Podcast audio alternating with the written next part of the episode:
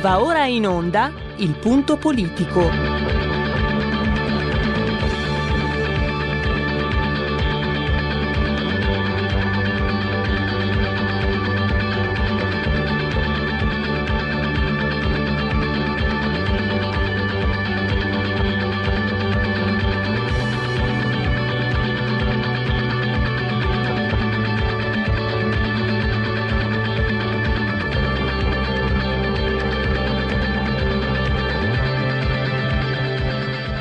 Ma se non state attenti, i media vi faranno odiare le persone oppresse e amare quelle che opprimono.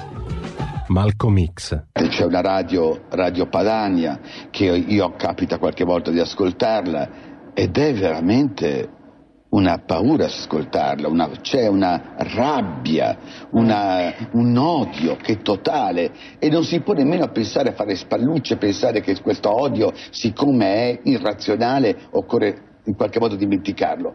Occorre in qualche modo farlo rientrare nel dibattito politico. E poi sguatteri del padrone un cazzo. Sguatteri del padrone un beneamato cazzo. Vi invito però ad ascoltare ogni giorno per 5 minuti Radio Padania Libera. Conte sì, Conte no, sembra una canzone di Elio Le Storie Tese, Conte Terra governo come la pizza con il rimpasto, le elezioni, ma non ci crede nessuno, la partita che si vince al centro, l'Udc che gode, Donna Leonardo in Mastella che non vuol saperne del guardasigilli Forcaiolo, buona fede, intanto ha rinviato la relazione. 156, un numero povero, al Senato, bisogna rimpinguarlo con dieci costruttori volonterosi. Dove trovarli? Perché eh, sono il numero che può permettere o meno la prosecuzione dell'attuale governo. I due di Italia Viva che potrebbero approdare, ma non, so, ma non risulta che siano ancora stati comprati. Renzi che potrebbe tornare, la Pax Renziano il compromesso il PD che chiede iniziativa politica. E intanto, ah, caccia nelle riserve di Silvio Berlusconi, Forza Italia. Intanto il Covid avanza, il vaccino manca, ma tutti siamo lì a guardare l'ultimo film dello spettacolo della politica italiana, l'ultimo cinema, verrebbe voglia di dire, ultimo duello a Palazzo Madama. Ne parliamo con eh, Pietro De Leo del Tempo, lo faremo dopo le 16. Vi annuncio appunto subito, immediatamente, una scaletta, diciamo, mm, eh, cambia, cambia l'ordine dei fattori, ma il prodotto eh, non cambia, resterà il medesimo perché Pietro De Leo nell'ora dello speciale terza pagina, mentre lo speciale terza pagina verrà anticipato alle 15.45 con eh, Francesco Borgonovo, quindi tra meno di un'ora. E con lui parliamo della uh, legge ZAN. Perché c'è preoccupazione tra i movimenti LGBT? Perché la legge ZAN attende mm, per diciamo, la sua vidimazione definitiva un passaggio al Senato e in tempi di crisi qualcuno comincia a preoccuparsi, tant'è che è partita, è partita la propaganda, il corbaleno e, ed è sceso sul piede di guerra Triantifilos Lucarelis. Vi dico dopo chi è, intanto vi anticipo subito che lo paghiamo con i soldi nostri, lo paghiamo noi, perché è un pubblico dipendente. Ve lo dico anche subito, è il uh, direttore dell'UNAR, che è un dipartimento dell'ufficio di presidenza, che ha il, il compito di, di vigilare eh, sul, sui, sui, delitti a sfondo razziale, grosso modo. Una definizione un po' più completa, ma questo è. Ecco, uh, Luca Relis e Lunar, ripeto, eh, ente dirigente pagati con i soldi nostri, sono in piena campagna elettorale. Hanno già organizzato una, un seminario di rieducazione per giornalisti. Insomma, Pol Pot eh, probabilmente fosse ancora vivo, avrebbe da imparare. E adesso ce n'è un altro di seminario, un, due giorni, il primo e, due, il due, sì, primo e secondo di febbraio, quindi tra una settimana. Vi leggo velocemente il titolo: Le normative sui crimini d'odio omotransfobico in un quadro comparativo, seminario di approfondimento delle legislazioni e della giurisprudenza in maniera di crimini e discorsi d'odio nei vari. Bah, vabbè. Eh, moder- sono politici, moderatore Franco Grillini, c'è anche un dirigente della Polizia Italiana di Stato, niente proprio di meno che. Niente di male se non che eh, proprio i 5 Stelle hanno. Eh, tagliato ogni forma di sostentamento ai politici per, anche per fare non solo attività ma anche per fare propaganda. Usare i soldi nostri per farsi propaganda è come comprare l'arbitro, cioè non va bene, non va bene, questo è. Poi nel merito possiamo anche, ovviamente, sapete le posizioni della Lega, Francesco Borgonovo, eh, chiaramente eh, l'estremismo, LGBT che addirittura ha visto la contrarietà del femminismo storico, quindi no, eh, dà da pensare. I, I, contenuti medesimi sono messi in discussione, ma qui, è, qui sono le regole del gioco prima ancora che vengono trasgredite. E dopo tutto qua, tra poco avremo Alberto Stefani, un tema mm, per il cui Parlamento alle 14.45, un tema molto, eh, molto sensibile, sì, soprattutto qui dai microfoni di RPL, la vostra voce, la vostra radio, chi si abbona a RPL campa oltre cent'anni, meditate, gente, meditate, perché si parla del titolo quinto, perché nel suo discorso di salvataggio Giuseppe Conte ha parlato espressamente di, della volontà di riformare il titolo quinto e questo mh, mm, sicuramente è un passaggio, è un passo indietro. Ehm, insomma, anche sul principio della gestione della cosa pubblica, sul principio della trasparenza, sulla gestione dei territori. No? Il titolo quinto, tradotto, possiamo dire, lo sapete tutti, insomma, è, mh, federalismo, mh, decentramento amministrativo, autonomia differenziata perché in realtà il vero federalismo è ancora molto lontano. In Italia è dura da farlo capire, ma tant'è, intanto un passo alla volta, come diceva. E, ehm, l'idea anche che questo, questo non è idea, non lo dice eh, Alberto Stefani, è una mia interpretazione, l'idea che poi glielo chiediamo subito, eh, tra due minuti, L'idea è anche che ci sia una sorta di revanchismo, di vendetta no? da parte del governo per uh, la contrapposizione che c'è stata con le regioni. Tengo a sottolineare non solo con le regioni guidate dalla Lega, dal centrodestra, ma abbiamo visto insomma Bonaccini eh, non è stato di manica larga con un governo quale, diciamo, al quale lui in qualche modo appartiene, eh, anche Emiliano De Luca, quindi anche quei pochi eh, presidenti di regione, Zingaretti è stato contento, è l'unico, ma quei pochi presidenti di regione che non sono del centrodestra, della Lega, eh, hanno avuto un rapporto dialettico intenso e critico anche. Sembra quasi quindi sia una vendetta che fa molto parte, secondo me, questa è una mia opinione personale, che potrei risparmiarmi, ma la condivido perché sono un paresiarca, fa molto parte, secondo me, del pensiero di 5 Stelle, invidia e vendetta. E poi 60 secondi per anticipare la terza pagina che avremo dopo le 15 con il professor Marco Gervasoni, un tema molto importante. Partiamo da un testo di Philip Almond, che è edito in Inghilterra, eh, nuova biografia dell'Anticristo. Non si tratta, attenzione, state lì per piacere, eh, magari qualcuno invece è interessato, non stiamo entrando in dimensioni esoteriche, parapsicologiche e dintorni. Parliamo di una figura che appartiene alle origini del cristianesimo e che appartiene a sua volta alle origini dell'Occidente dell'Europa. Non c'è Occidente senza cristianesimo, non c'è cristianesimo senza Occidente. La natura binaria che porta anche il cristianesimo, il bene e il male, l'amico e il nemico. L'anticristo è una figura, um, non è Satana, è una figura che nel corso dei secoli ha mutato anche... Um, diciamo, eh, la, la, la, la, dialettica con chi ne parla, con chi lo analizza. Ripeto, mh, mm, c'è molto di purtroppo di esoterico, in realtà eh, stiamo parlando di teologia, stiamo parlando di teologia, stiamo parlando dell'interpretazione o se preferite di, di ermeneutica dell'Apocalisse di Giovanni, dal Nuovo Testamento, eh, stiamo parlando di escatologia, cioè il fine ultimo, la salvezza, e stiamo parlando di cosa può rappresentare, di cosa ha rappresentato eh, l'anticristo eh, a partire dalle origini.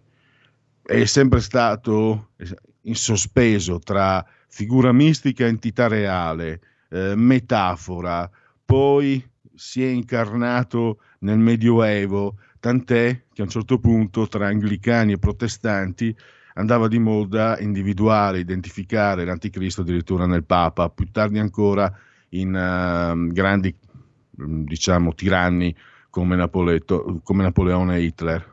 Poi dal Settecento ci trasferiamo in una sfera più ideologica, eh, l'anticristo diventa il mondo delle idee, per esempio l'illuminismo, perché l'illuminismo porta delle idee che vorrebbero sostituirsi all'idea di Cristo stesso.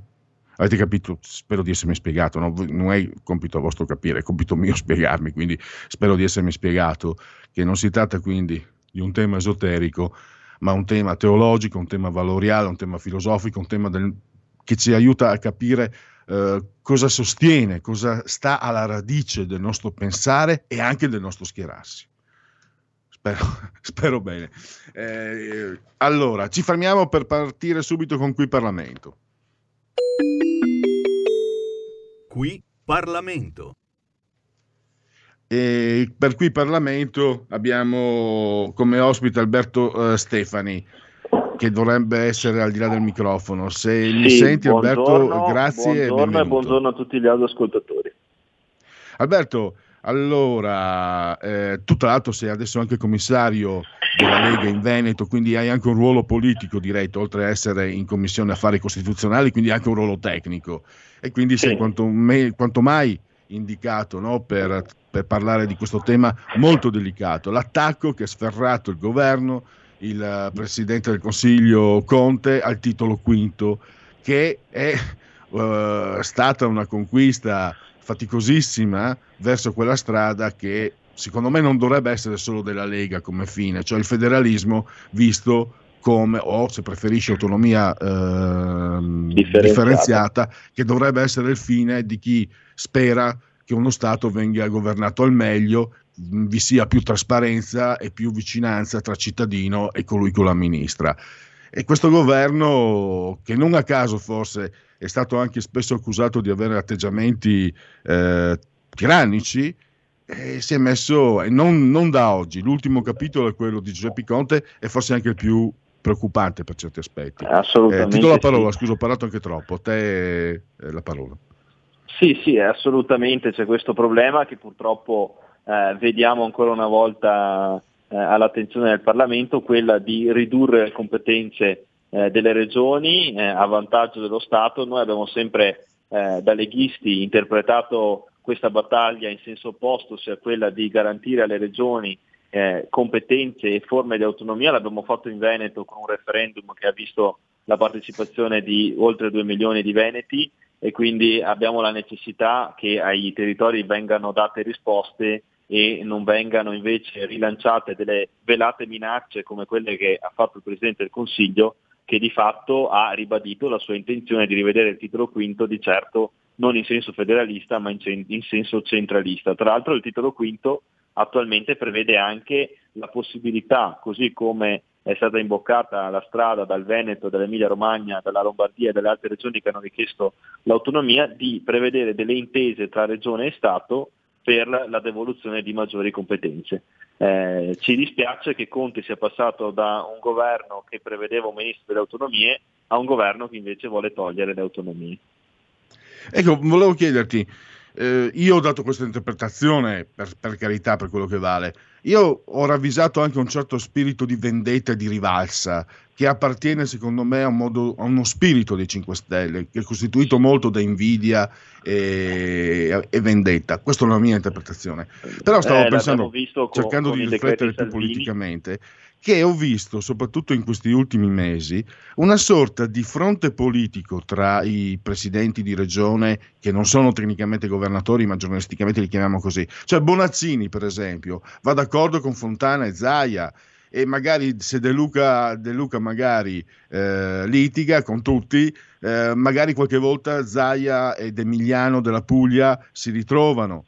Eh, il presidente del Piemonte, che è vicino, che insomma è sostenuto dalla Lega, segue. Cioè mi sembra che il, la regione abbia rinnovato negli ultimi anni, la, grazie anche alle figure dei presidenti che, che mietono consenso e successo, forse anche per via del sistema elettorale, non sono eletti dai cittadini direttamente, siano un soggetto politico che è diventato pericoloso per chi detiene il potere centrale.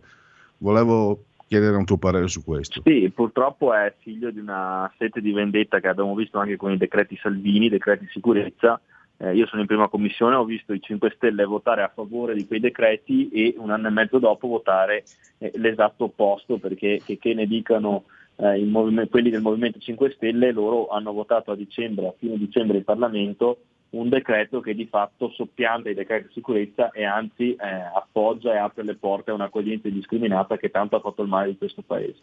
Le regioni stanno facendo fronte comune, Bonaccini non è certo un leghista, però ha sposato una battaglia Uh, vera e propria, quella dell'autonomia, che è partita dal Veneto, che è partita dalla Regione Veneto, dal Consiglio regionale uh, del Veneto e che senza uh, la Lega non avrebbe avuto spiragli, non avrebbe visto la luce. Quindi eh, credo che questo governo non trovi il consenso né nelle regioni né all'interno del palazzo né fuori dal palazzo.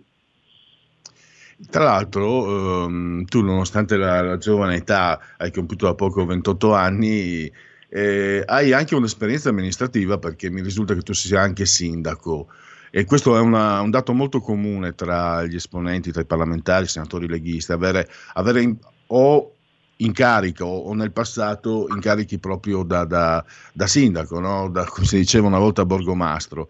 Ecco, cosa puoi aggiungere? Proprio il, il sindaco che tutti i giorni ha a che fare necessariamente con le esigenze dei cittadini. Borgorico mm, adesso non so, non mi risulta sia un comune molto grande, ma a maggior ragione c'è proprio il cittadino al quale devi dare più risposte ancora forse rispetto a una grande città. Eh sì, e quindi volevo anche ah. sentire da te quanto sia importante proseguire sulla strada del, dell'autonomia differenziata, perché riguarda sì. anche i comuni, non solo le regioni. Sì, fa 9.000, fa 9.000 abitanti, quindi è uno dei comuni. Eh beh, non è proprio piccolissimo allora, chiedo scusa, pensavo un po' più piccolo. Sono, devono essere presenti, sono conosciuti da tutti, quindi insomma ecco, eh, è fondamentale stare, su, stare al passo. Eh, ci rendiamo conto da, da, amministratori quanto sia importante eh, il fatto che la regione possa avere autonomia e avere il, il, il potere di decidere in determinate materie senza eh, eccessive interlocuzioni con lo Stato. Quindi noi eh, chiaramente da sindaci non possiamo che essere favorevoli e come lo sono stati milioni di cittadini veneti. Tanto un'osservazione sul filo del paradosso, eh, Stefani. Se la sinistra continua a dire che questa è la Costituzione più bella del mondo, perché tanto da fare, tanto accapigliarsi per cambiarla?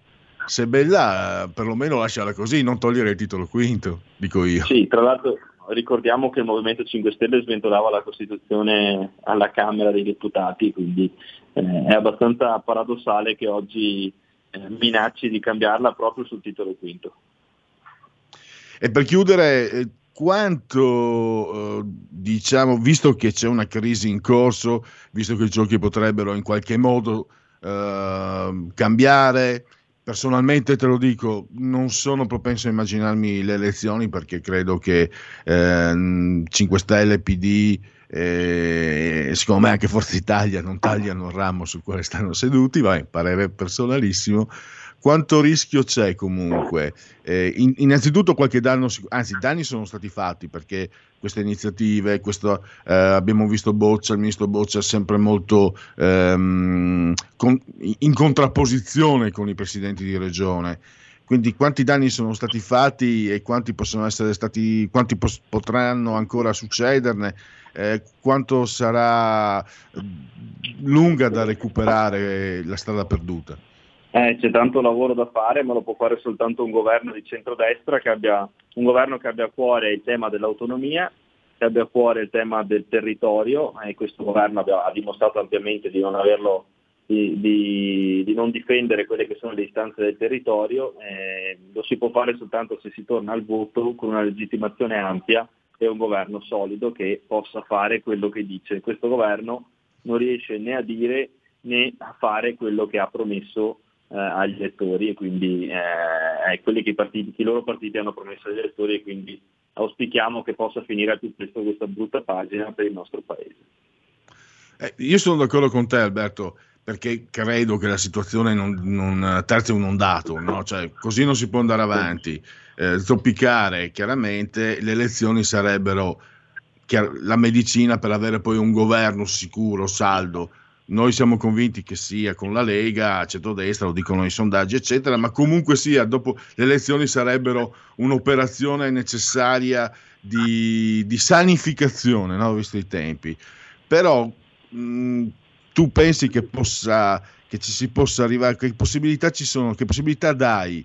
È vero che ci, sempre, ci, può essere sempre un, un incidente di percorso come abbiamo visto nel 2008, quindi mi rimangio un po' quello che ho detto. No? Personalmente io non, non, credo che ci arriveremo, però penso al 2008 e so per quello che ho visto come giornalista, che un incidente di percorso può accadere e ci stiamo avvicinando perché la conta dei senatori si fa sempre più stretta. Bonafede non è certo, visto, non è certo ben visto da quei centristi che dovrebbero soccorrere il governo, eccetera, eccetera. Volevo proprio te, da te che sei proprio lì anche a, a, Montecitorio le sensazioni. Quanto possiamo sperare in quell'incidente di percorso che portò alle elezioni nel 2008 a qualcosa del genere?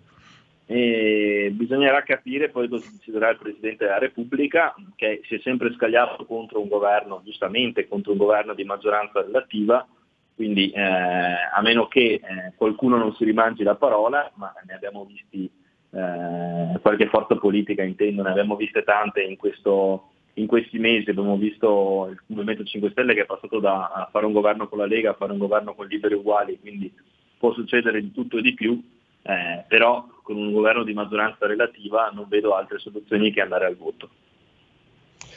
Speriamolo davvero. Allora, intanto io ringrazio Alberto Stefani, grazie, grazie davvero buona Alberto giornata. e risentirci presto.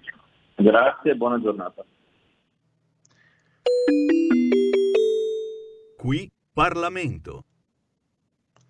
Bene, noi proseguiamo e direi abbiamo due minuti se la regia, eh, se non prendo in contropiede la regia, se c'è un giusto un minuto e 90 secondi, due minuti e non ci sono telefonate, potremmo addirittura passare a Segui la Lega così eh, due piccioni con una favola, due rubriche canoniche eh, subito una dietro l'altra.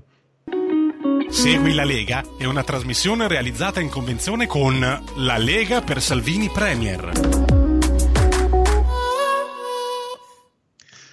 Segui la Lega prima che la Lega segua te, come dice Marciano Pinti, se non sbaglio, legaonline.it, scritto legaonline.it eh, su internet per aggiornarvi, per, per, iscrivervi alla Lega naturalmente, è molto semplice, il codice fiscale da inserire, gli altri dati che vi vengono chiesti, 10 euro da pagare col conto PayPal anche se non siete iscritti a PayPal e poi vi verrà recapitata la magione la tessera di Lega Salvini Premier Qui in apertura, come sempre, vi segnalo i sette punti po- mm, economici che la Lega ha proposto al governo, ma il governo non se ne dà per inteso. Mm, I calcoli leghisti dicono 20 miliardi da poter eh, gestire per le tasche in favore delle famiglie italiane, ma il governo fa orecchie da mercante. E adesso andiamo all'appuntamento con eh, i protagonisti della. Um, i protagonisti della, eh, della Lega, cioè gli esponenti politici. E in questo momento è già iniziato, credo sia anche finito. Massimiliano Capitanio era su Rai 2 ore 14. E allora andiamo a vedere eh, gli appuntamenti per. Do... Ah, sempre per oggi, chiedo scusa. Manuela Lanzarin questa sera alle 21.30 TV Radio Cusano TV. Eh, Manuela Lanzarin che è assessore sanità e servizi sociali e che eh, quindi ha avuto anche voce in capitolo nella gestione della pandemia in uh, Regione Veneto e invece domani pomeriggio alle 15.30 il presidente dei parlamentari leghisti a Montecitorio, Riccardo Molinari, l'emittente La 7, la trasmissione Tagada. Per Segui la Lega è tutto, intervallo riprenderemo dopo con l'Anticristo.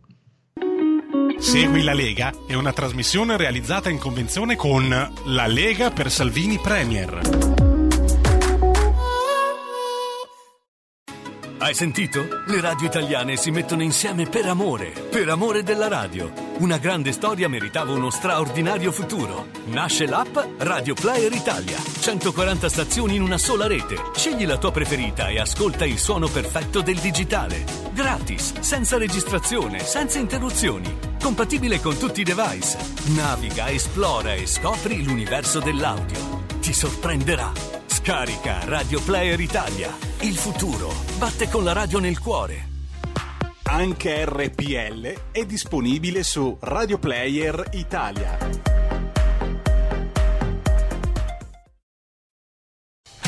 Porta con te ovunque RPL la tua radio. Scarica l'applicazione per smartphone o tablet dal tuo store o dal sito radiorpl.it. Cosa aspetti?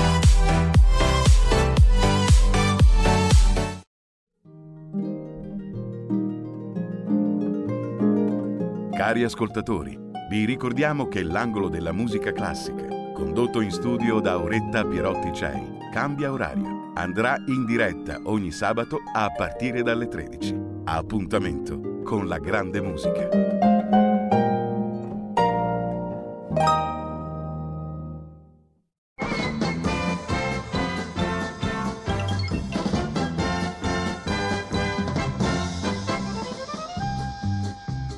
Triste col suo bicchiere di barbera, senza l'amore al tavolo di un bar. Il suo vicino è in abito da sera, triste col suo bicchiere di champagne. Sono passate già quasi tre ore, venga che uniamo i tavoli, signor. Voglio cantare e dimenticare coi nostri vini il nostro triste amore. Barbera e champagne, stasera beviamo per colpa del mio amor, parapapà, per colpa del tuo amor, parapapà, ai nostri dolor, insieme brindiamo col tuo bicchiere di Barbera, col mio bicchiere di champagne.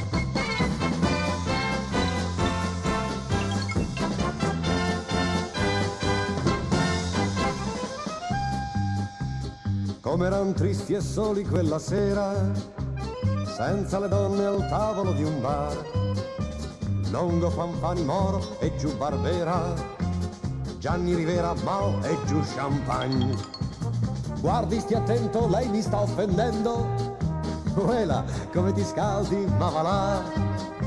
Vieni, balliamo insieme questo tango, balliamo insieme per dimenticare Barbera e champagne, stasera beviamo per colpa del mio amor, parapapà, per colpa del tuo amor, parapapà, ai nostri dolor. Insieme brindiamo col tuo bicchiere di barbera, col mio bicchiere di champagne.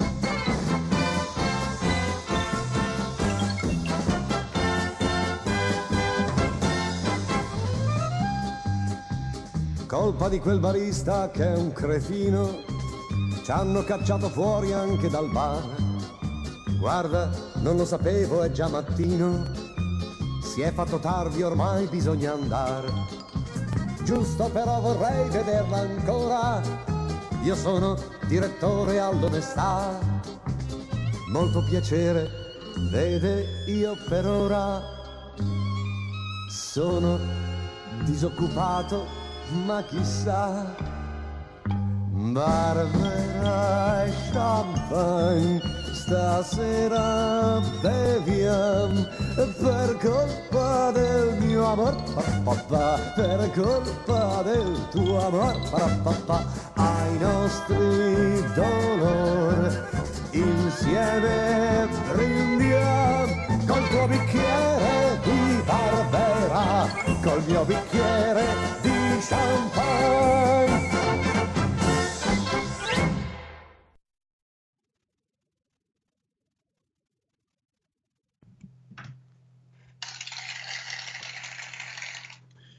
Ecco qua in diretta con RPL in simultanea, anzi quando sono scoccate le 15.05 RPL, la vostra voce, la vostra radio, chi sta buona RPL che ha oltre cent'anni.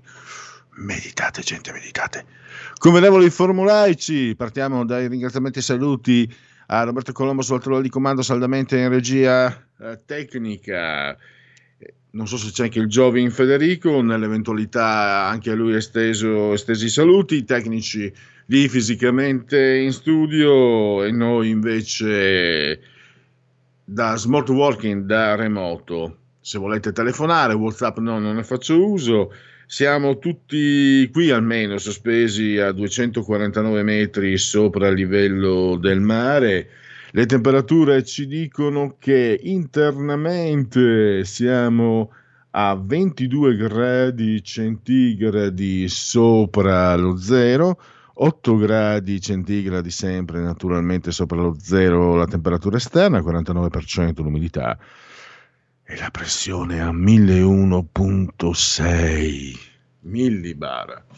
Il tutto nel mese di piovoso, sesto giorno del mese di piovoso, mese del calendario repubblicano per i gregoriani ne mancano 340 di giorni alla fine. Per tutti è un lunedì, lunes 25 di gennaio, anno domini 2021. Un abbraccio forte, forte, forte, forte, forte, forte alla signora Carmela, alla signora Clotilde che ci ascoltano dal televisore, il canale è il 740, 740, 740 mi hanno fatto sapere che se c'è qualche problema con il canale 740 di risintonizzare i canali. Questo è quello. Se, dov- se, dovreste, se doveste avere delle problematiche nella ricezione di questo canale che trasmette il nostro audio. E naturalmente anche un saluto a chi ci ascolta eh, cullato dalle algide, dall'algido suono digitale della radio DAB e a coloro che ci ascoltano utilizzando le applicazioni iOS Android eh, attraverso smartphone, iPhone, eh, smart TV, Alexa, accendi RPL radio. Passaparola ve ne saremo riconoscenti e naturalmente anche a tutti coloro che ci ascoltano attraverso internet, come recita il claim del nostro direttore Giulio Cainarca. Grazie a tutti perché negli ultimi mesi della seconda parte del 2000 gli ascolti sono addirittura quadruplicati, straordinari. Avete, e avete ragione, eh? avete ragione. Intanto ci sono due telefonate, quindi la precedenza a chi ce l'ha, la voce a chi ce l'ha. Pronto? Eh, sono io quindi? Sì, buongiorno, in diretta ah, Buonasera, eh, buon pomeriggio Pellegrini, sono Adriana, telefono da Ro. Eh, guardi, io ho bisogno mh, mm, di avere veramente un chiarimento. Questa mattina abbiamo sentito eh, il Presidente della Regione Fontana e poi l'intervento anche della, della signora Moratti, eh, perché naturalmente hanno parlato di quello che eh, ha fatto scattare diciamo, la decisione della, della, zona rossa per la Lombardia. Eh, ma praticamente ho fatto una discussione piuttosto acerrima con, un'amica, con un'amica che tra l'altro è un medico, perché mi ha detto ma guarda dice che i dati li ha sbagliati praticamente la regione, perché ha mandato eh, dei dati sbagliati. E io ho detto, guarda dico che per conto mio l'applicazione per quanto riguarda eh, il numero della, dei, dei, morti, dei positivi, di tutto quello che riguarda il Covid, sarà un'applicazione che avrà stabilito il Ministero della Sanità, mai più sarà una cosa che danno in mano ad ogni regione, anche perché se no cosa ci sta a fare un Ministero della Sanità? Eh, e invece lei praticamente mi ha fatto capire che no, ogni regione se la gestisce come vuole, per cui se sbagliano a inviare i dati è praticamente colpa della regione. E io ho fatto veramente un- una rimostranza piuttosto, piuttosto vivace. Ecco, io vorrei veramente un chiarimento da parte sua, Pellegrini, se è in grado di... eh, di- No, no, no, no, io eh. non ci ho capito niente, ho letto ieri e oggi, ho letto i giornali, francamente non, eh, certo come leghista e per quella prova che ha dato di sé il governo che il tempo di incapaci sono assolutamente certo da che parte sta il torto e la ragione, quindi non ho dubbi sulle colpe del governo. Però leggendo francamente ognuno porta avanti per ora le proprie, le proprie posizioni è un po' difficile capirlo, intanto comunque eh, Fontana ha annunciato di, di una denuncia insomma, nei confronti, una specie di class action, adesso non mi ricordo il termine tecnico, per avere il risarcimento dal governo, se lo fa eh, Attilio Fontana, io quindi vado per induzione, perché francamente eh, è già il meccanismo dell'individuazione dell'RT, mi era capitato di parlarne con voi ascoltatori tempo sono, ho detto già è un, io ho provato, ci ho provato e francamente è un meccanismo mh, di individuazione mh, che mi è sembrato molto complicato e anche si fa fatica a dire che cosa si dice RT e poi non si spiega che l'indice di contagio eccetera eccetera. Io vado per induzione. Attilio Fontana è un avvocato. Se eh, ha, de- ha dichiarato l'intenzione di denunciare il governo per, per ottenere un risarcimento penso che abbia delle come si dice delle chance delle carte in mano piuttosto, eh, piuttosto valide e in secondo luogo mi sembra strano mi sembra strano che a un anno dalla pandemia improvvisamente i tecnici della regione Lombardia, che potrebbero anche aver commesso degli errori, nessuno è scevro da errori in situazioni così difficili, mi sembra strano che improvvisamente sbagliano a dare i dati, improvvisamente. Va via Gallera, arriva la Moratti e loro sbagliano i dati. Lì mi viene qualcosa, qualche idea eh, più, più, diciamo, sotterranea. Allora, questo è quello che penso io, sono, sono un paresiarca e non penso altro diciamo che quello che ho detto è quello che penso. E c'è un'altra telefonata però. Pronto? Tocca a me? Sì, buongiorno. Eh, buongiorno. Eh, complimenti, il fatto di andare sempre su e giù con l'altitudine mi diverte molto, d'altronde sotto la pianura padana, padana c'è acqua, quindi a seconda dell'acqua che c'è si va su e giù. E comunque ehm, io mi limito a osservare, non avendo dati mh, certi in mano, a osservare che costoro è da un anno che chiudono e poi danno, com'è che li chiamano? Le ristori. Quali ristori?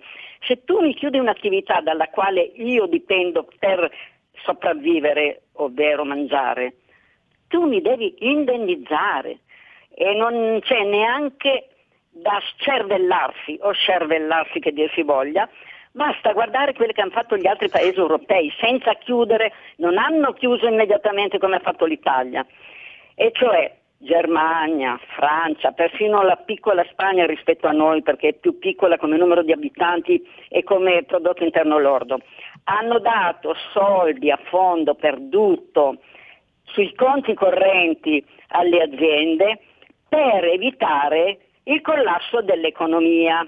Costoro hanno fatto tutto il contrario e poi quello che mi ehm, stupisce maggiormente è che eh, i signori Boccia e compagni, eh, cioè gente che pro- proviene da regioni che non sanno fare cose buone, difatti stanno molto male, queste regioni poverette, si permettano di voler centrare tutto a Roma in modo da far andare tutto a catafascio. Ma scusate, oltretutto sono la Lombardia, il Veneto, l'Emilia Romagna e anche il Piemonte in parte che mantengono tutto quanto il paese. Signori, ci vuole rispetto. Voi non avete rispetto di niente e per quanto riguarda il signor Conte, costui che vuole accentrare tutto non è stato eletto da nessuno ed è una cosa molto grave quello che sta succedendo in questo paese che ci sta portando al collasso. La ringrazio, aiuti, devo, devo salutarla perché siamo in ritardo, dobbiamo eh, partire con il prossimo ospite. Comunque mh, è stato esordiente, grazie davvero.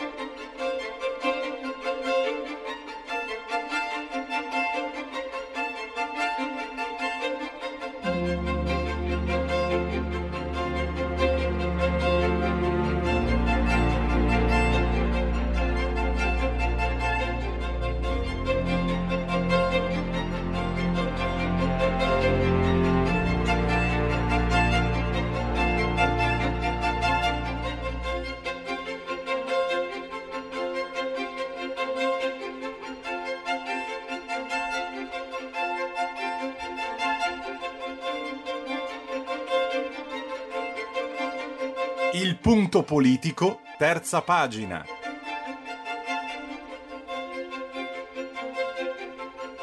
E dovremmo avere in collegamento il professor Marco Gervasoni che saluto e ringrazio, se mi sente. Grazie, bu- buongiorno, grazie. Bene, Buongiorno, purtroppo siamo in. Italia, professore, quindi non, non mi dilungo dal logorroico quale sono. E passiamo subito al tema che lei ha trattato in un editoriale uscito nei giorni scorsi sulle pagine del giornale.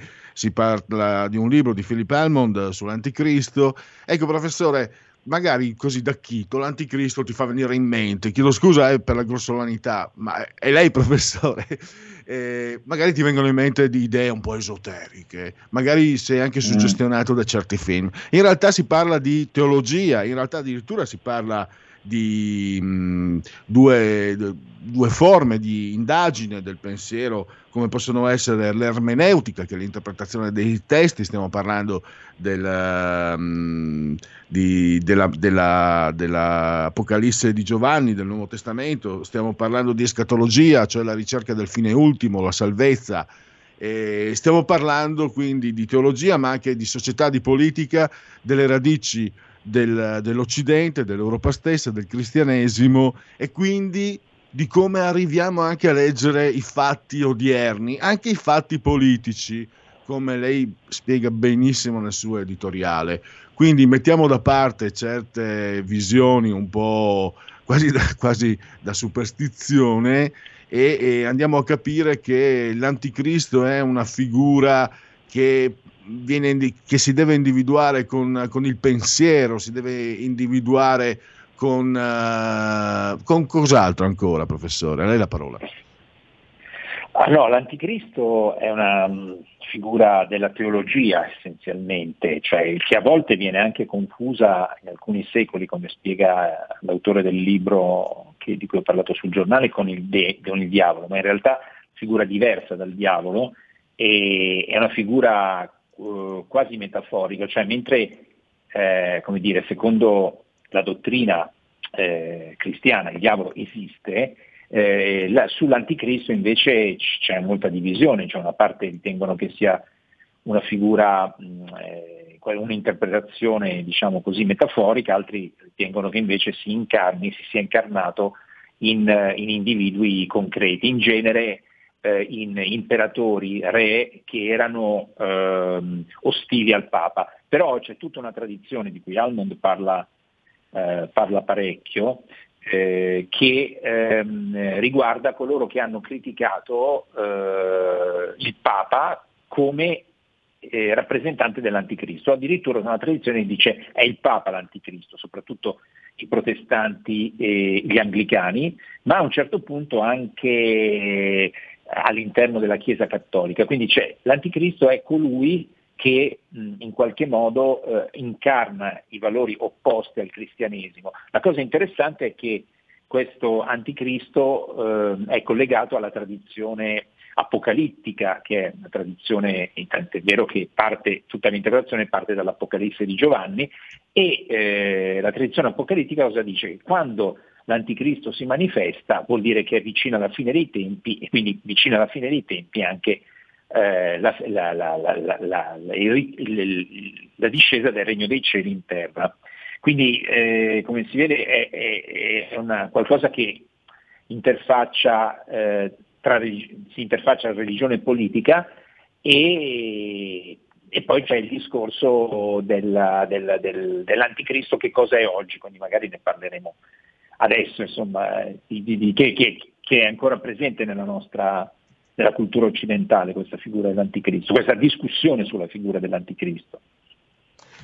Ecco, anche perché appunto magari io sono, posso essere più scettico, l'idea dell'apocalisse, fine del mondo, magari eh, può sembrarmi mh, figurata, può, può sembrarmi anche un, una drammatizzazione magari usata per colpire maggiormente l'opinione di, dell'interlocutore, ma di sicuro credo, spero di aver capito.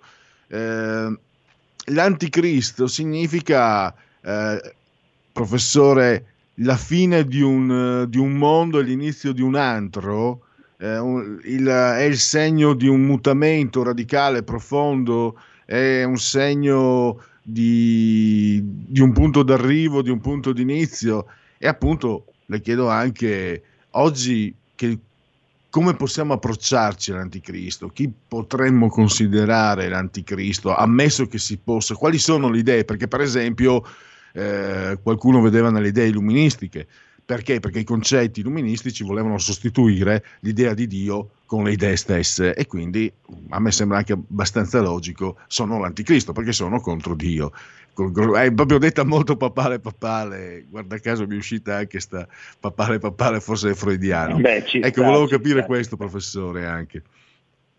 Allora, eh, due cose. Una, eh, la la questione dell'Apocalisse è fondamentale per capire anche la politica, perché per esempio il, eh, il comunismo, da questo punto di vista, non è nient'altro che la secolarizzazione dell'idea apocalittica della fine del mondo. Cioè il comunismo che cosa diceva? Diceva che eh, alla fine eh, del, quando sarebbe arrivata la rivoluzione proletaria sarebbe cominciata, stata la rivoluzione sarebbe cominciato il comunismo, che se noi eh, sostituiamo religione pro- eh, proletaria e comunismo con termini teologici, il modello è quello teologico.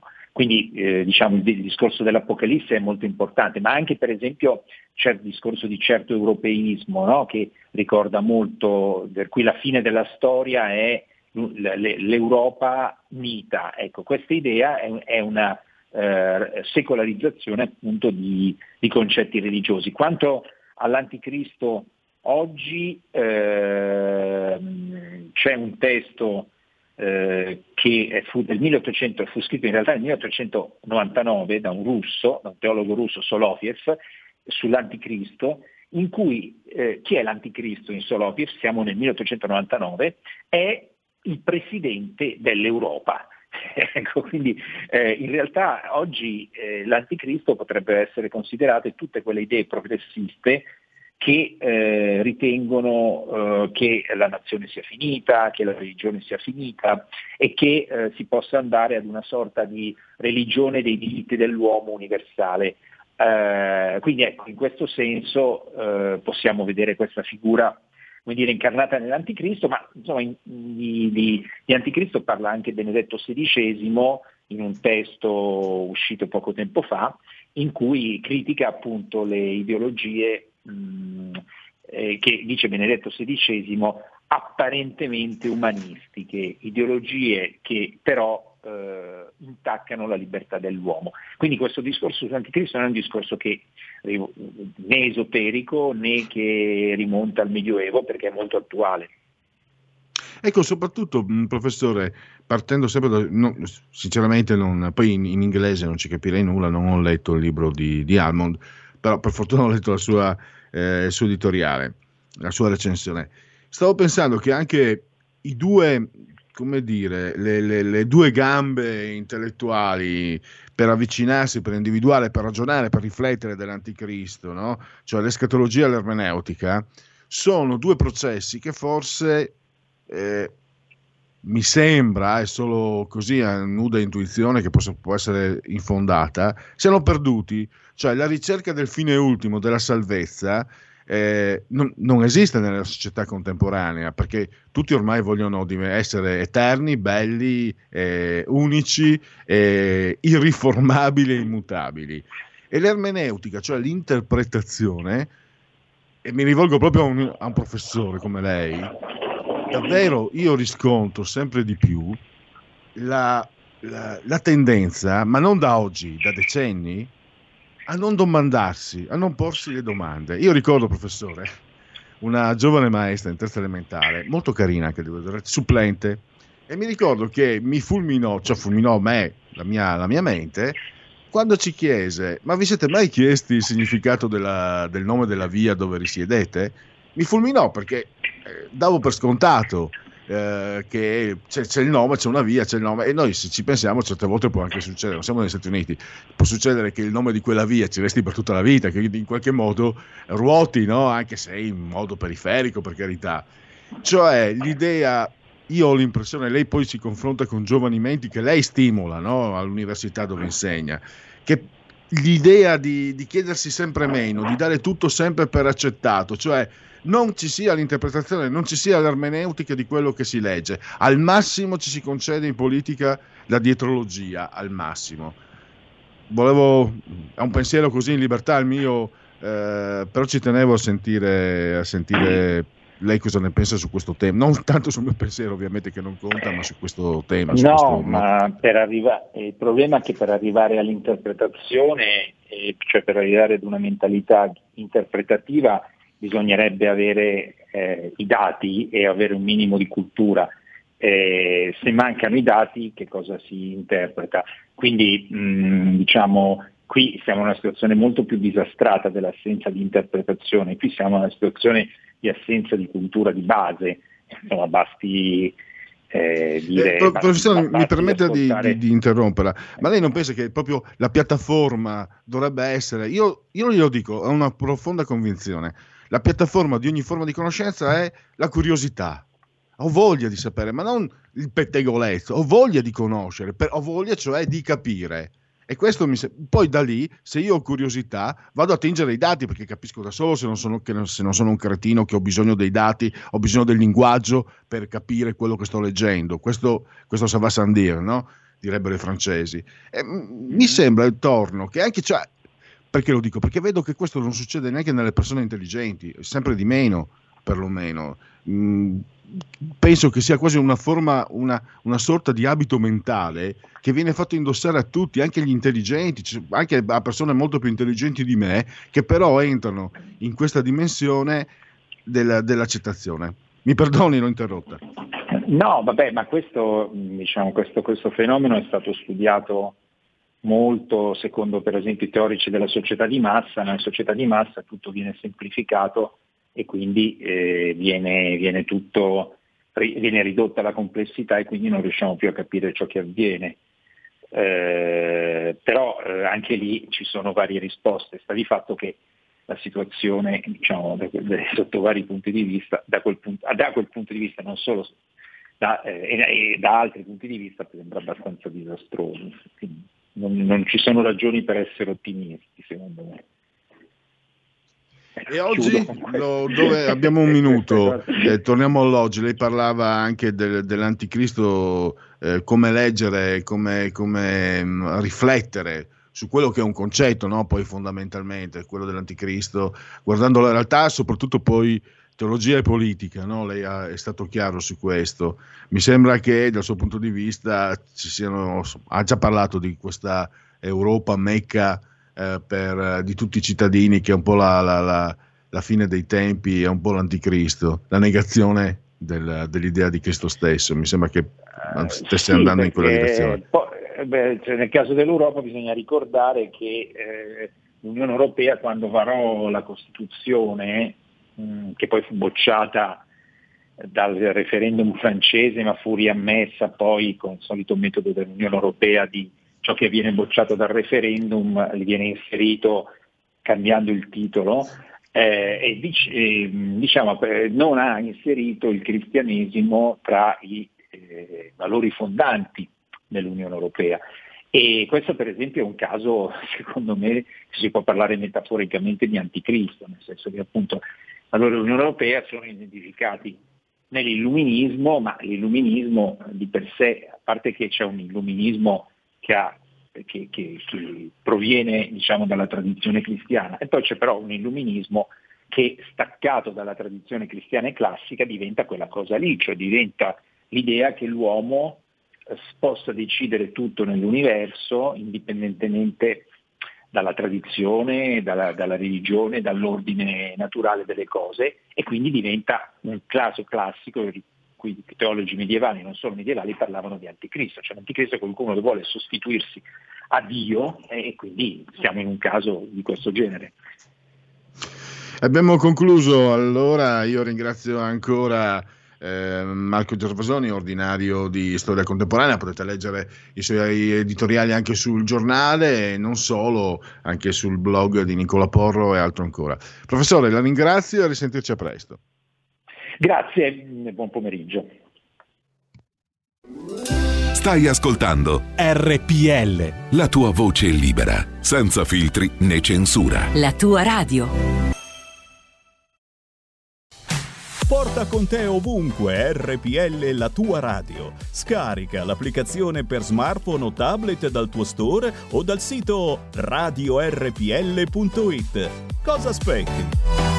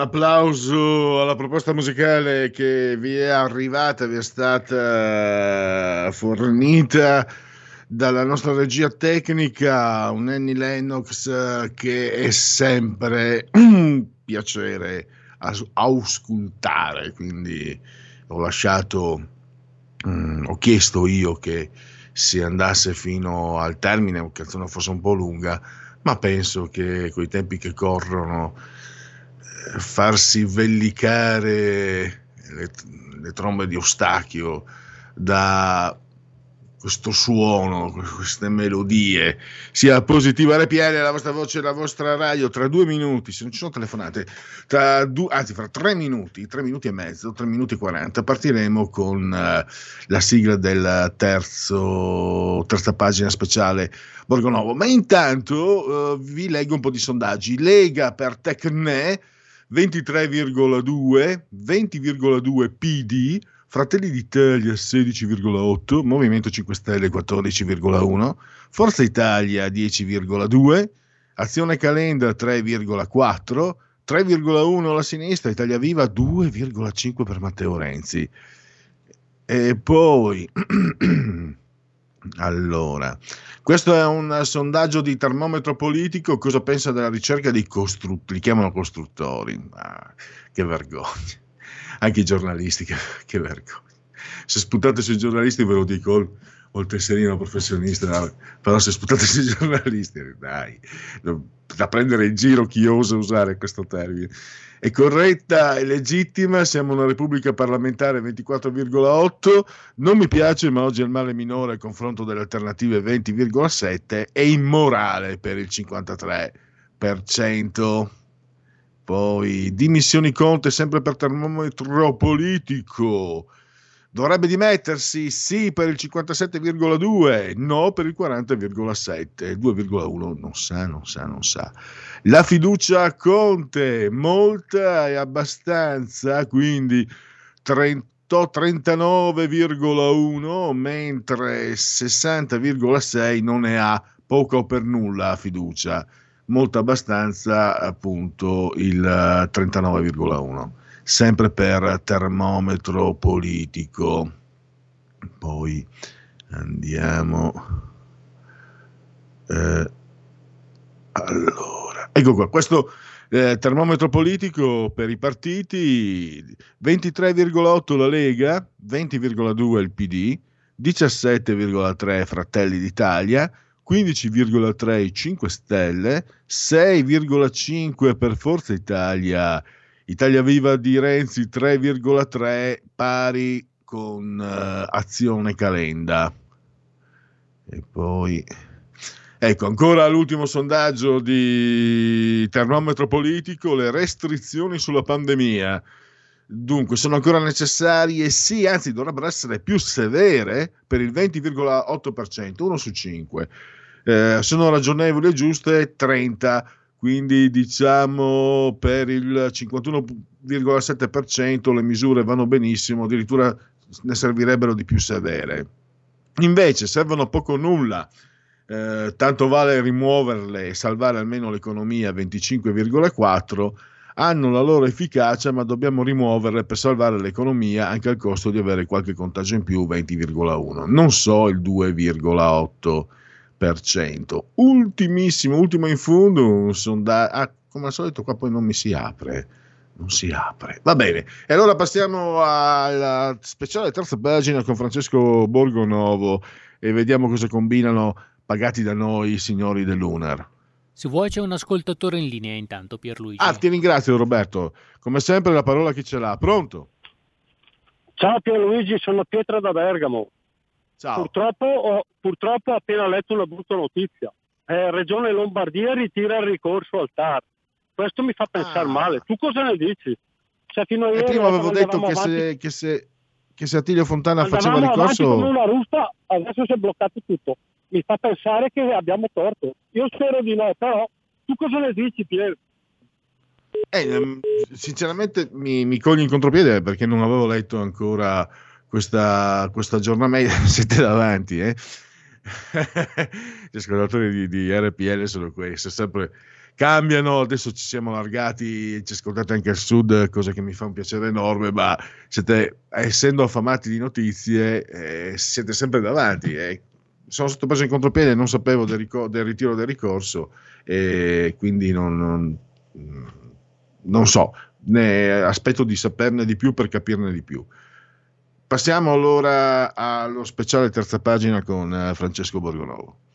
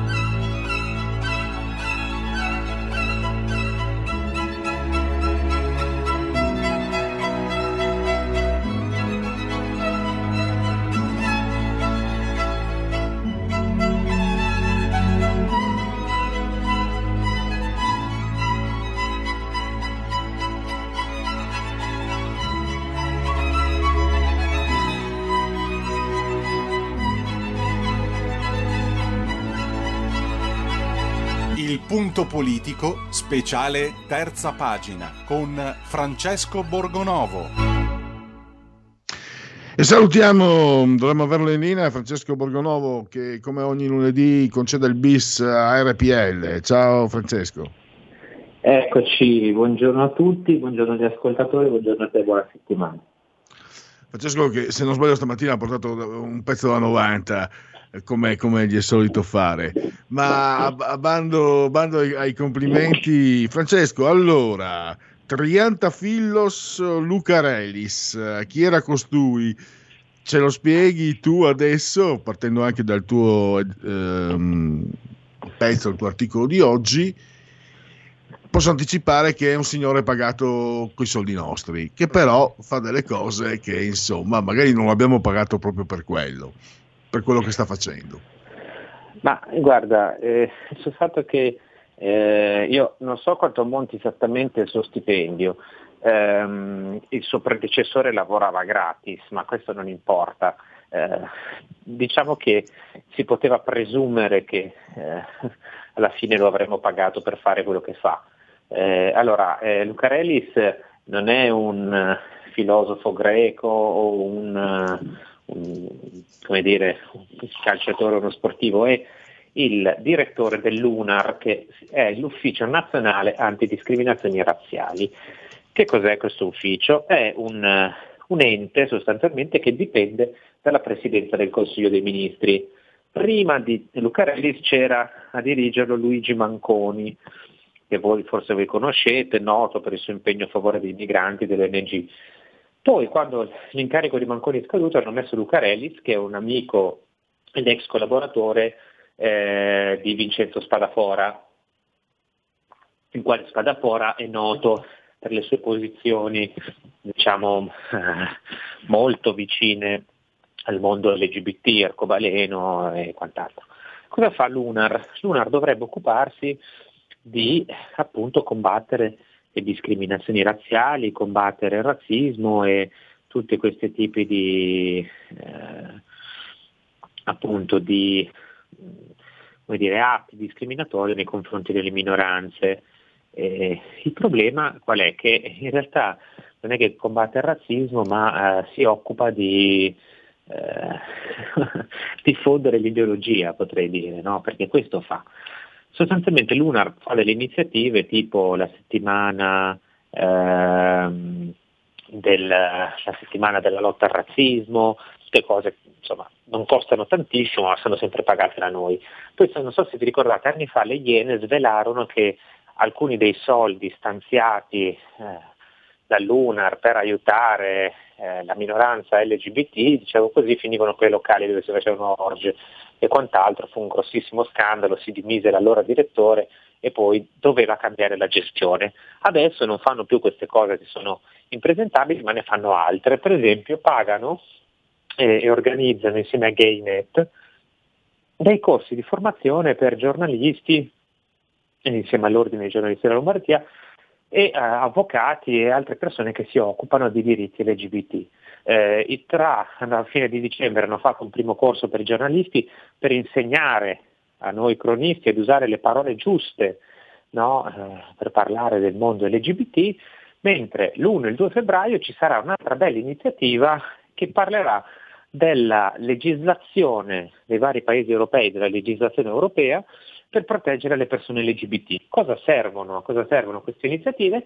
A fare propaganda alla legge ZAN, cioè il DDL ZAN, quello che sostanzialmente impedisce no, di criticare la, l'ideologia LGBT e le associazioni LGBT perché altrimenti ti montano e ti trattano da omofobo. L'1 e il 2 febbraio ci sarà un bel evento e Lucarellis ha detto spero che questo evento proprio serva a spingere eh, il Parlamento ad approvare il DDL ZAN. Ora io mi domando, ma insomma l'UNAR è un ufficio che dovrebbe occuparsi di discriminazioni, non di fare battaglie politiche, quindi eventualmente di applicare, far applicare la legge attuale.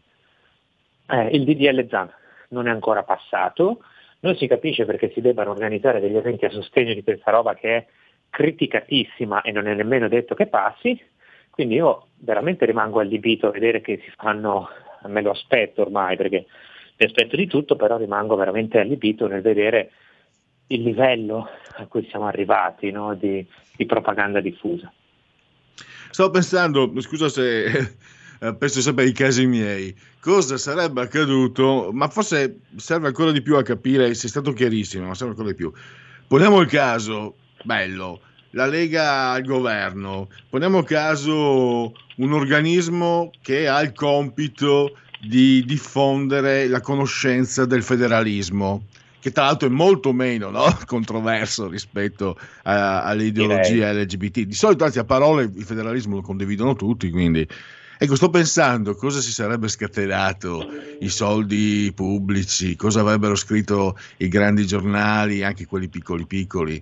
Eh, piccoli piccoli è un'accettazione meta cinematografica, per chi vuole capirla eh, l'inferno si sarebbe scatenato. Invece, se non l'avessi scritto tu, eh, io non l'avrei neanche saputo, sinceramente. E, un, e, dico, io non entro nel merito, lo facciamo, possiamo farlo, lo fai tu benissimo, di, di quello che è non condivisibile nel pensiero LGBT non posso accettare che si faccia quella che tu appunto hai denunciato, eh, campagna elettorale per un uh, movimento politico. Con i soldi nostri non è accettabile, è come eh, pagare l'arbitro, perché poi questi stessi, quelli dei 5 Stelle, hanno tolto i soldi ai partiti. no? che devono, devono autofinanziarsi i partiti come secondo la loro volontà. Però se lo fai in modo surrettizio e disonesto come questo, io spererei anche che ci fossero provvedimenti che, che il tuo, naturalmente è sempre una speranza, poi la realtà sappiamo essere diversa, spererei tanto che il tuo articolo desse, desse eh, la spinta a, dei provvedimenti per impedire che con i nostri soldi si faccia la propaganda per un movimento politico perché non è accettabile. Ma io eh, sinceramente credo che l'UNAR sarebbe o da abolire o da riformare completamente perché così non è possibile. Cioè, le uniche cose che fa l'UNAR sono eh, iniziative a favore dei migranti eh, contro, ma non, in realtà non sono a favore di qualcuno, perché voglio dire, eh, io potrei pure capire no, che eh, dice ci sono dei clandestini che sono arrivati qua, c'è un problema, insomma io non è che voglio far morire la gente per strada, no? io non vorrei che arrivassero, però posso capire che ci siano visioni diverse dalla mia e che, che eh, ci siano anche delle situazioni di necessità in cui delle volte eh, posso anche capire che si possa persino sensibilizzare sulla minoranza LGBT, sui diritti, ci posso arrivare, no? Il problema è che qui non si fanno delle iniziative a favore di qualcuno, qua si propaganda un'ideologia che è una cosa diversa.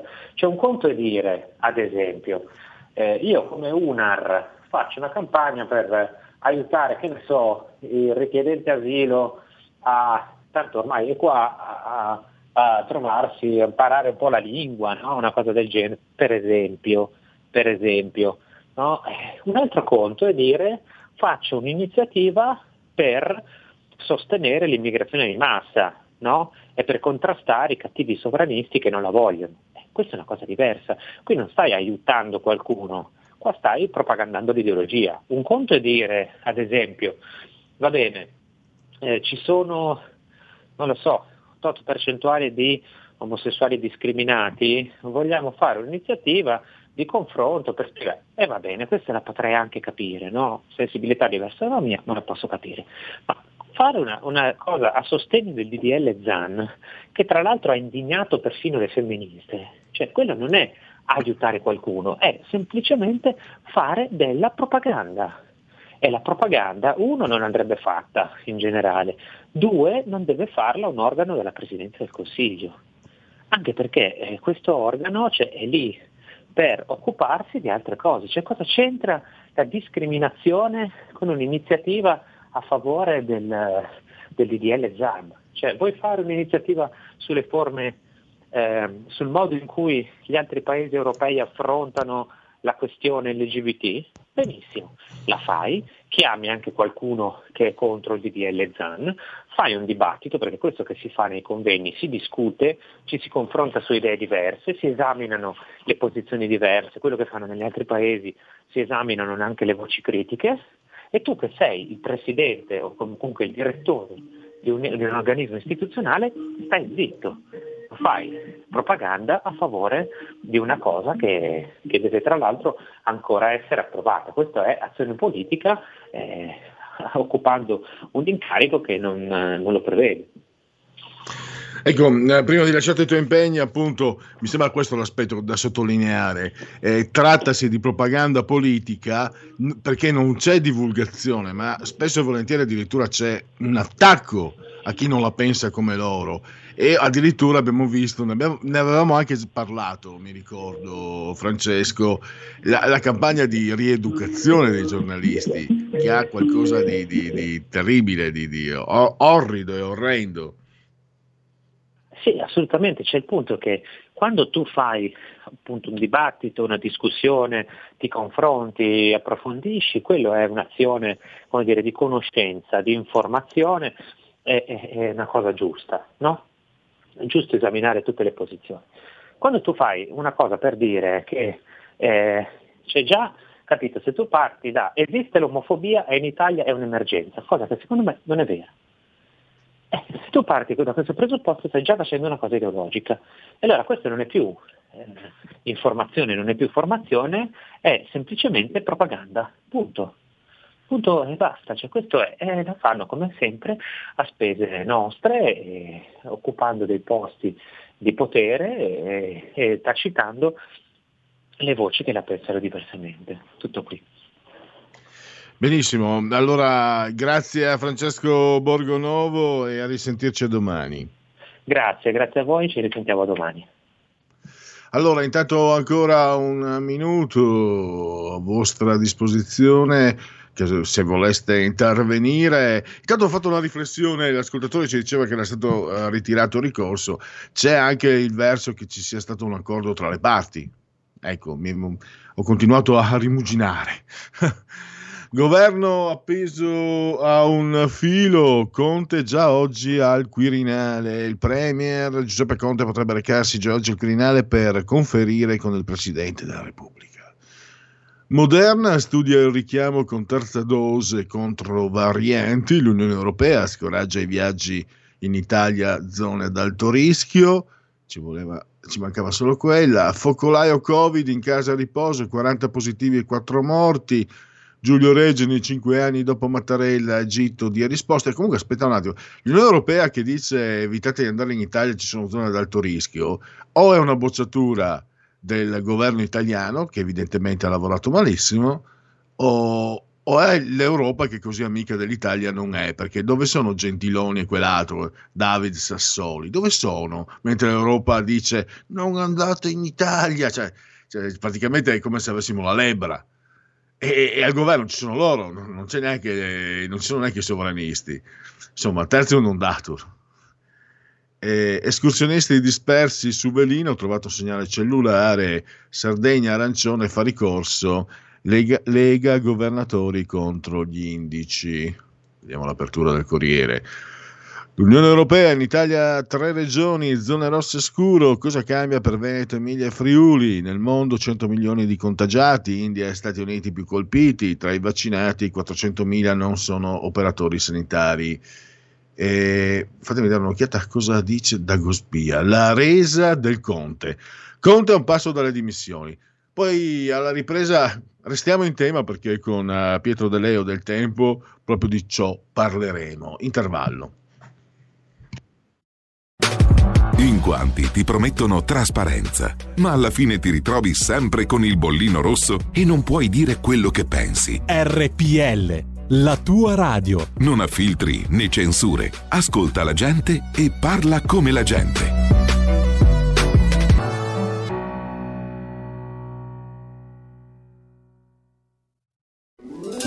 Stai ascoltando RPL. La tua voce libera, senza filtri né censura. La tua radio.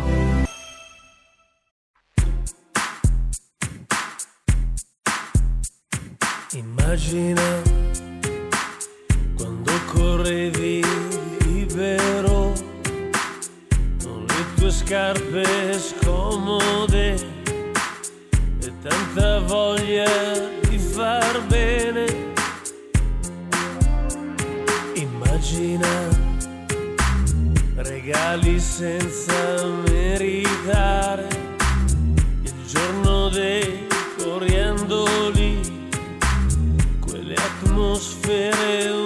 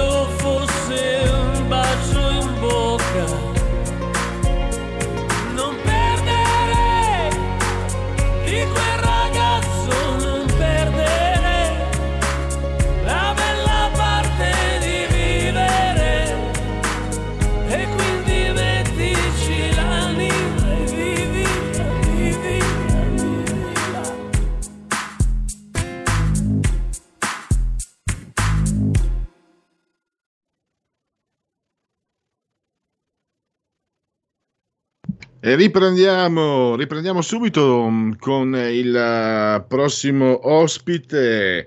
Restiamo nella stretta attualità eh, politica. Eh, dovremmo avere già in collegamento Pietro De Leo del Tempo. Eh, Pietro, Ci sono. mi senti? Ci sono, Ah, ci eccoci. sono, buon pomeriggio. Benissimo, allora intanto metto in condivisione sulla, lo comunico agli ascoltatori proprio l'articolo di ieri, eh, il tuo articolo sulle pagine del tempo mh, con richiamo dalla prima pagina. Allora, io ho detto, è, è una citazione di una antichissima canzone di Mogol Battisti, no? Dieci senatori possono bastare. Ma ci sono? È vero che No, possono bastare, però leggendo il tuo articolo viene il dubbio perché i due di Italia Viva dovevano già essere eh, nella campagna acquisti, ma mi sembra che sia come Geco per, eh, per l'Inter l'anno scorso, eh, se posso fare, usare una metafora calcistica. Eh, per Forza Italia non si sa. La signora Leonardo in Mastella sicuramente non voterà a favore di Bonafede, ammesso che poi Bonafede arrivi a stilare la sua, la sua relazione nelle vesti di ministro, nel qual caso credo che non non la stilerà più. Eh, quindi una situazione molto confusa. Aiutaci a dipanare la materia, Pietro. Allora, allora, guarda, innanzitutto grazie per, per l'opportunità di intervenire e per avermi contattato. Eh, eh, allora, qui si va avanti ora per ora e eh, da quello che filtra alcune indiscrezioni, eh, però bisogna capire eh, se, se poi si verificheranno, pare che Conte eh, possa salire al Quirinale già oggi, questa sera, per probabilmente rassegnare le dimissioni perché era una situazione insostenibile e improrogabile. L'operazione responsabili o costruttori facendo il maquillage linguistico non è riuscita e non si può portare avanti il paese eh, con questo stress. Eh, pare ci sia stato un certo pressing del, del PD soprattutto, ma anche eh, del Movimento 5 Stelle, cercando di dare a Conte, perché il punto qual era? Conte non si voleva dimettere perché aveva paura di essere fregato nel, nel momento in cui si fosse dimesso, cioè eh, andare al Quirinale e dimettersi, poi fare un salto nel vuoto. Insomma, PD e 5 Stelle nelle ultime ore pare lo abbiano rassicurato sul punto, eh, eh, ma il dato è questo, che Conte era un po' in un vicolo cieco, perché non avendo raccolto quei dieci responsabili di cui parlavo io, ma ne abbiamo anche, ne hanno parlato in molti, eh, si sarebbe schiantato su buona fede, perché la ragione è che stando al momento, all'attualità delle cose, la relazione di buona fede in Senato non passa, eh, perché è impossibile eh, sia eh, ai centristi, eh, sia a persone tipo eh, Sandra Leonardo, comunque eh, che ha avuto una storia anche personale molto complicata dal punto di vista giudiziario, eh, sia eh, anche a parte dei 5 Stelle fuoriusciti, è impossibile proporre la politica forcaiola e giustizialista di cui Bonafede è espressione.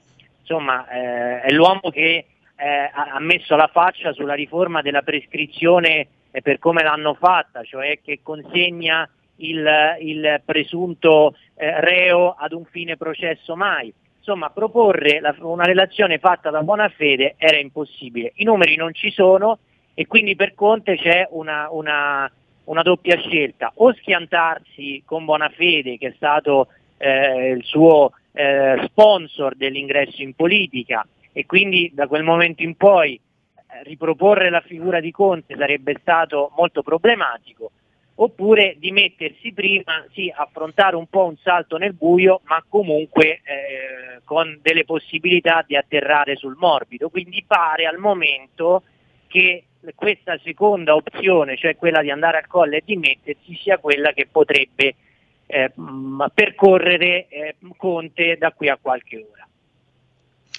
Ecco, com'è sul calcolo, sul diciamo, il quadro delle probabilità? Allora, io personalmente credo di aver capito che nessuno, perlomeno di, del governo e magari anche nell'opposizione, anche molti di Forza Italia hanno poca voglia di andare a votare. Nessuno sega l'albero sul quale sta seduto. Quindi la possibilità delle... e per primis mi sembra che da quel punto di vista proprio Matteo Renzi, fin dall'inizio ha detto le elezioni sono escluse, cioè, da quando ha aperto la crisi la prima cosa che ha detto le elezioni sono, sono escluse, penso anche di capire perché se l'avesse detto eh, avrebbe perso probabilmente elementi della, della sua formazione e perché probabilmente lo avesse detto avremmo assistito anziché a due elementi di Forza Italia ce ne sarebbero stati di più a sostenere il governo, credo, eh, credo. Sì, E non lo so. questo. quindi un rimpasto oppure, oppure può spuntare dal cilindro un nome diverso dal Conte Ter, secondo te? Eh beh, eh, momen- se lui si va a dimettere, se lui si va a dimettere eh, evidentemente ha avuto delle rassicurazioni, però secondo me eh, l'ipotesi, io metterei 50 e 50, nel senso che eh, sicuramente Conte è un tappo. Eh, se ci fosse un nome diverso eh, chiuderebbero un accordo sempre in area centrosinistra molto più ampio di quanto lo, eh, lo possano fare con Conte. Eh, però insomma se lui si va a dimettere stasera vuol dire che ha, ha ricevuto delle rassicurazioni che resta lui. Eh, bisogna capire poi con un patto diverso, che poi bisogna, bisogna anche vedere quanto sarà diverso, perché io dubito che possano cambiare di tanto le cose, bisogna vedere con un tappo diverso eh, quanto, con un patto diverso, scusami, quanto eh, si possano eh, ricucire le cose con Renzi. Eh, perché la realtà dei fatti è che Renzi, anche se è, è respinto, ma è ancora un interlocutore, una parte del Movimento 5 Stelle, proprio perché non vuole andare a votare, perché anche il movimento sarebbe decimato, ci vuole parlare, una parte del PD ci vuole parlare, quindi si potrebbe aprire una partita diversa ma uguale, diversa nel senso che è diversa rispetto agli ultimi giorni, ma uguale perché si gioca sempre nel campo del centro-sinistra. Eh, poi, insomma, eh, qualora ci fosse un Conte eh, Ter con la ricerca dei responsabili, lo stesso Tabacci che ha fatto da talent scout alla Camera ma anche un po' al Senato ha detto che ehm, raccogliere eh, persone diverse, ulteriori persone sarebbe un po' più facile con un atto di discontinuità eh, di Conte, Eh, staremo a vedere. Insomma, anche eh, l'alveo centrista dell'UDC eh, mi pare molto più propenso a dialogare con un eh, elemento di discontinuità delle dimissioni di Conte rispetto allo stato attuale delle cose. Quindi sicuramente le dimissioni di Conte aprono una nuova partita, eh, bisogna capire chi la gioca. Le dimissioni di Conte potrebbero comporre il quadro con un rientro di Renzi, perché mh, ti chiedo, eh, anche un, un Conte Ter non sarebbe comunque per Renzi una sorta di, di punto segnato, una vittoria che potrebbe permettergli di accettare eh, il ritorno di Conte a Palazzo Chigi? Allora, una- sarebbe una vittoria. Allora, la vittoria piena di Renzi. Allora, Renzi cosa voleva? Renzi voleva un governo senza- con un nuovo presidente del Consiglio e la stessa maggioranza. Le- Renzi, eh, l- diciamo, il, eh, la, la vittoria piena, il 6-0-6-0 di Renzi sarebbe stato questo, perché qual è la vera ragione? La ragione è che eh, Renzi a un certo punto si è accorto che Conte era un suo competitor nell'area di centro. Eh, quindi ha ragionato, eh, avrebbe ragionato dicendo ma se Conte fa un partito viene ad insistere nella stessa area mia che è già parecchio affollata, quindi per questo lui ha puntato dritto su Conte. Eh, un Conte Ter potrebbe segnare comunque una mezza vittoria per Renzi nel momento in cui eh, il nuovo Conte ne uscisse depotenziato, eh, quindi con la delega ai servizi segreti tolta, ma tolta veramente, non con quell'operazione che ha fatto adesso mettendoci il suo eh, consigliere diplomatico. eh, come, come sottosegretario delegato, eh, con un Conte eh, più eh, imbrigliato, tra virgolette, anche nelle logiche di coalizione, nella scelta per tutto ciò che riguarda eh, per tutto ciò che riguarda la pandemia e soprattutto con una governance sul recovery plan, che è un altro punto eh, qualificante, condivisa tra partiti e non mh, con un'impostazione monarchica come avrebbe voluto fare Conte eh, dall'inizio. Quindi se si verificassero queste condizioni, allora per Renzi sarebbe una mezza vittoria, non piena, perché quella piena è un governo senza Conte, ma sicuramente una, una mezza vittoria lo sarebbe. E cosa fa l'opposizione? Mm, Cosa può fare? Cosa può, diciamo, eh, se c'è la possibilità, eh, portare a casa qualcosa, far valere le proprie ragioni? Mm, Secondo te che spazi ci sono, di, che margini ci sono? Perché mi sembra che uno dei risultati che personalmente almeno credo si possa dare atto a, a Renzi è che pur avendo perso praticamente tutto, eh, riesce a essere anche dal punto di vista mediatico riuscito a ritagliarsi un ruolo di centralità nel- nell'agone politico di, questi- di queste settimane, cosa che aveva per- sembrava aver perduto per sempre. Certo, sì, eh, Renzi sicuramente, certo, quando tu ti poni in una posizione di discontinuità così forte è chiaro che eh, insomma, guadagni una grandissima visibilità, anche tutti quelli che negli anni si sono scissi da Berlusconi, no? quando il PDL era quasi era al 37-38%, ottenevano grandi visibilità. Cosa può fare l'opposizione? Allora, l'opposizio- allora sicuramente comunque andrà, andrà a finire questa crisi, c'è un dato di fatto, cioè che questa maggioranza e questo governo sono del tutto scollati rispetto alle sensibilità del Paese. Eh, non producono nulla di che quando parlano con i sindacati, quando parlano con le categorie, li stanno a sentire, magari fanno come è successo oggi sul recovery, fanno delle convocazioni ma poi fanno sempre come gli pare, eh, non, eh, hanno proprio perduto eh, tutto, tutto il, l'humus che c'è con, con il paese vero che sta soffrendo, pensiamo ai negozi, pensiamo al mondo delle palestre, pensiamo al mondo dei bar, ai professionisti. L'opposizione deve assolutamente eh, eh, potenziare un canale di dialogo con queste categorie, deve fare proposte e deve fare anche iniziative, deve promuovere iniziative, iniziative eh, pratiche. Eh, penso a una cosa, eh, visto, eh, è anche una cosa un po' provocatoria ma la voglio dire, visto che insomma eh, questo governo ha letteralmente rotto, questa maggioranza ha letteralmente rotto il patto di fiducia con i cittadini per i casini che hanno fatto con le chiusure, pensiamo a, a sotto Natale, no? prima dicevano che le festività avrebbero visto zona gialla dappertutto, poi negli ultimi giorni hanno fatto zona rossa, quindi chi doveva magari aprire il ristorante non sapeva cosa fare, eccetera, hanno fatto una disorganizzazione totale. Perché il centrodestra, in accordo con i professionisti, eh, non promuove una campagna di resistenza fiscale? Cioè cercare di dilazionare, ma legalmente, il più possibile le tasse, di non pagare, eh, di trovare tutti quegli strumenti legali eh, per cercare di prendere fiato e di, di fare ricorsi e, e di, di- di- contrastare eh, la grande pressione fiscale che comunque continua ad esserci. Cioè, sono queste le cose che deve fare secondo me l'opposizione. E poi bisogna che cominci a lavorare su una grande opera di eh, proposta qualificante vera di ricostruzione del paese. Tanto anche se fanno il Conte Terro, comunque un governo di centrosinistra e con un altro premier, ormai quei partiti l'hanno perso il, eh, hanno, hanno perso proprio il, il mood, come si dice, hanno perso la sensibilità, la capacità di esprimere quello che è il sentimento vero degli italiani. Tocca al centrodestra ma lo deve fare per bene. No slogan ma proposte vere perché questo è un paese che sta perdendo tutti i suoi connotati sociali. Eh, chiudono i negozi e quindi i quartieri sono più spogli, la scuola sta completamente sgretolandosi perché anche quest'anno scolastico insomma, eh, sta andando a ramengo, quindi ci sono anche dei contraccolpi psicologici per i bambini, per i ragazzi, per le famiglie, quindi bisognerà ripensare completamente la scuola anche come presidio sociale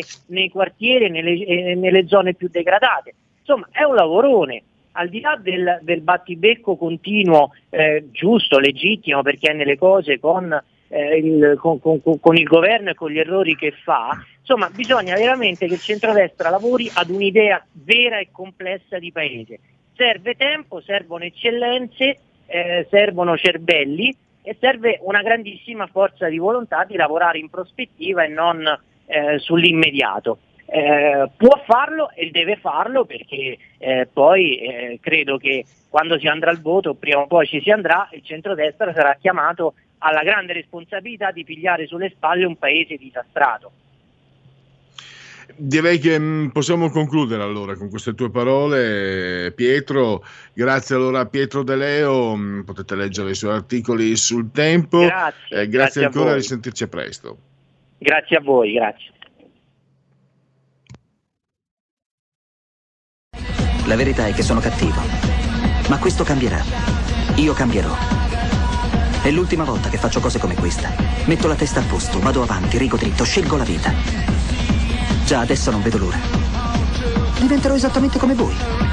Il lavoro, la famiglia, il maxi televisore del cazzo, la lavatrice, la macchina, il CD e l'apriscatole elettrico. Buona salute, colesterolo basso, polizza vita, mutuo, prima casa, moda casual, valigie, salotto di tre pezzi, fai da te, telequiz, schifezze nella pancia, figli, a spasso nel parco, orario d'ufficio, bravo a golf, l'auto lavata, tanti maglioni, Natale in famiglia, pensione privata, esenzione fiscale, tirando avanti, lontano dai guai, in attesa del giorno in cui morirai.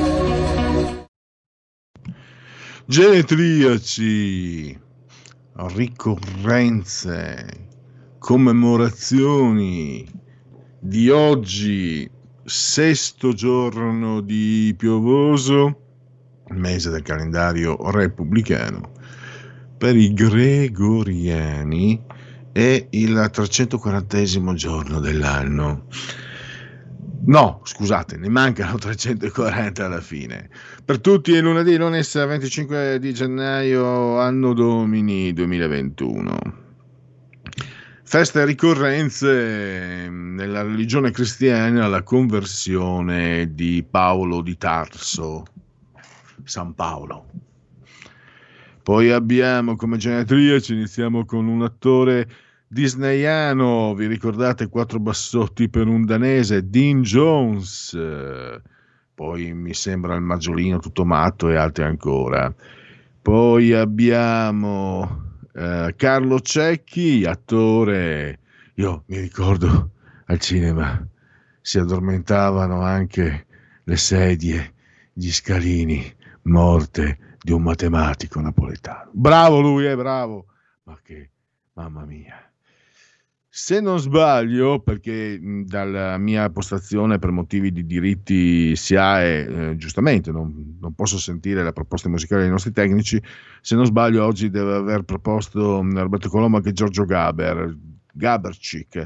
Oggi ne cade il genetriaco, oggi Giorgio Gaber avrebbe compiuto 81 anni, ma purtroppo ci ha lasciato molto tempo fa, nel 2003.